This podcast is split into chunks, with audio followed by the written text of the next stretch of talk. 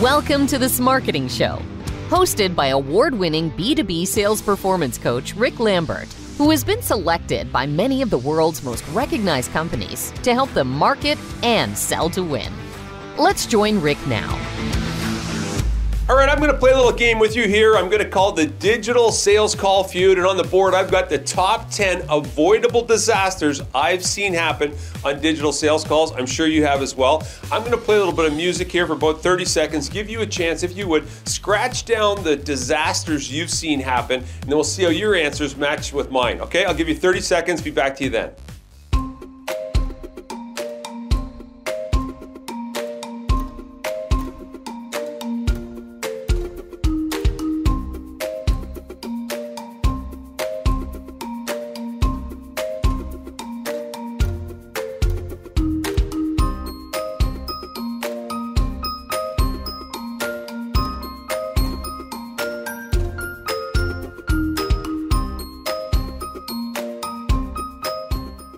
Right, now these are not in order 1 to 10. They're just my collection of the 10 avoidable disasters, meaning you could avoid these things. Okay, number one, attire. I mentioned earlier, the more we work from home, sometimes the more we look like we're homeless. Okay, and I've seen calls you have as well. Look at, you should have a rack of clothes, if nothing else, you throw on before a call so you look professional. If you're selling a business product or service, you got to look the part. So watch your attire, very, very careful. Okay, number two, your background. Look, the person on the sales call is going to look around you, okay?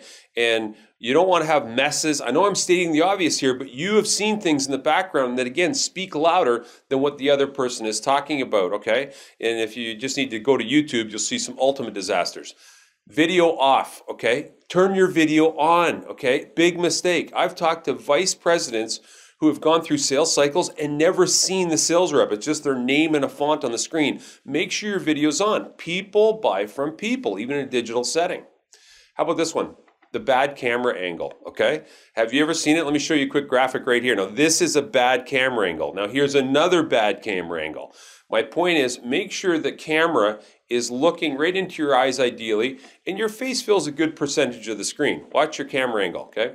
Next is bad lighting. Now, bad lighting, okay, can be very easily corrected, but if you've got your back to a window or the lighting is only shining on one side of your face, you're not going to look the part again. And again, I'm going back to people buy with their eyes, okay, before they buy with their pocketbook.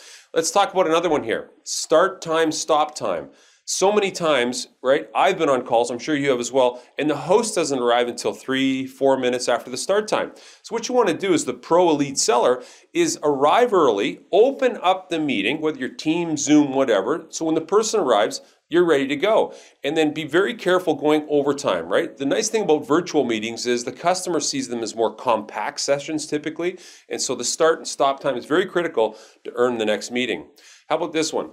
Body language, okay? And I don't mean you, what I mean is, are you able to watch the body language of the person or people you're selling to? Now, what I'm going to do here is I'm going to show you a graphic uh, here. Now, you tell me, can you spot who's off on email, who's on their cell phone?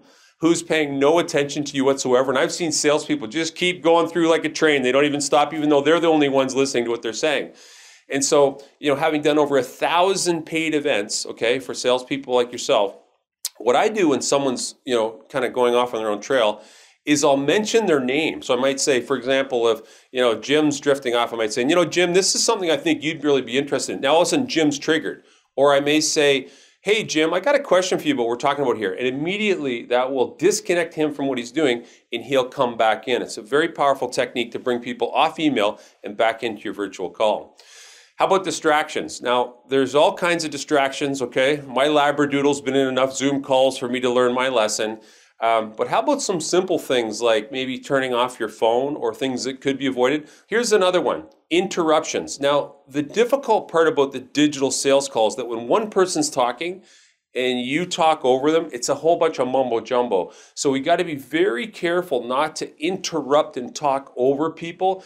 And the bigger the group gets, you and I know that's difficult. So we got to be very careful of how we do that.